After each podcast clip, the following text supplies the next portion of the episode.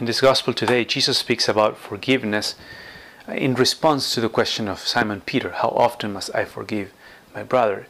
And from that context and the question, you can deduce that Jesus is not thinking here primarily of uh, grave sins or very, you know, serious offenses, which can also be forgiven, obviously. He calls us to, to love our enemies and challenges us in that way. But here, the Lord is thinking more of the, the you know, everyday things that can put a strain in a relationship, you know, uh, being short-tempered, or someone not being wholly truthful in a relationship, or not listening, or uh, being chaotic or disorganized, and uh, all the tensions that arise from just different human temperaments also, and, you know, obviously the offenses that happened there.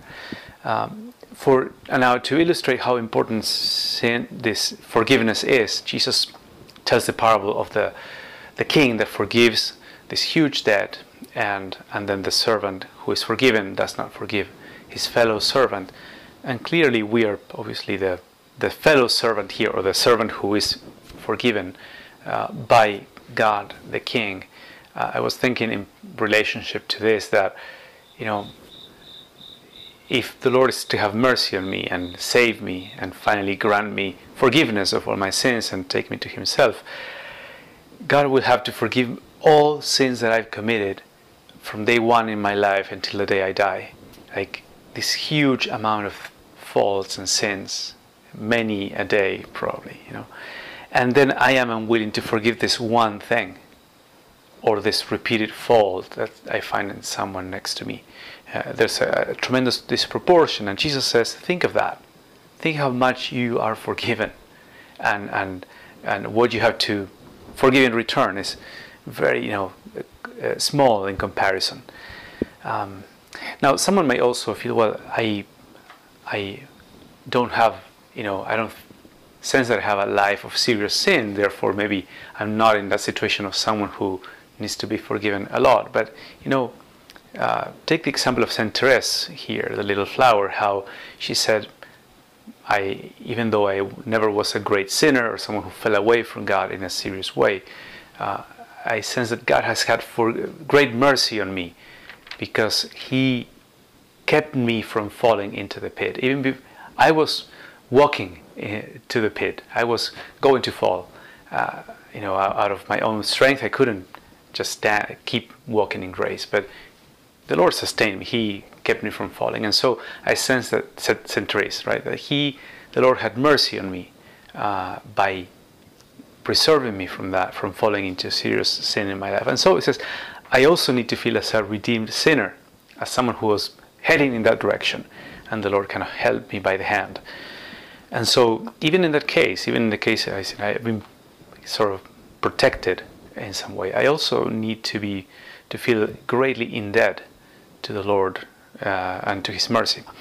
Now the ending is also very interesting. The Lord says at the end, you know, that we should um, forgive our brother from my, our hearts.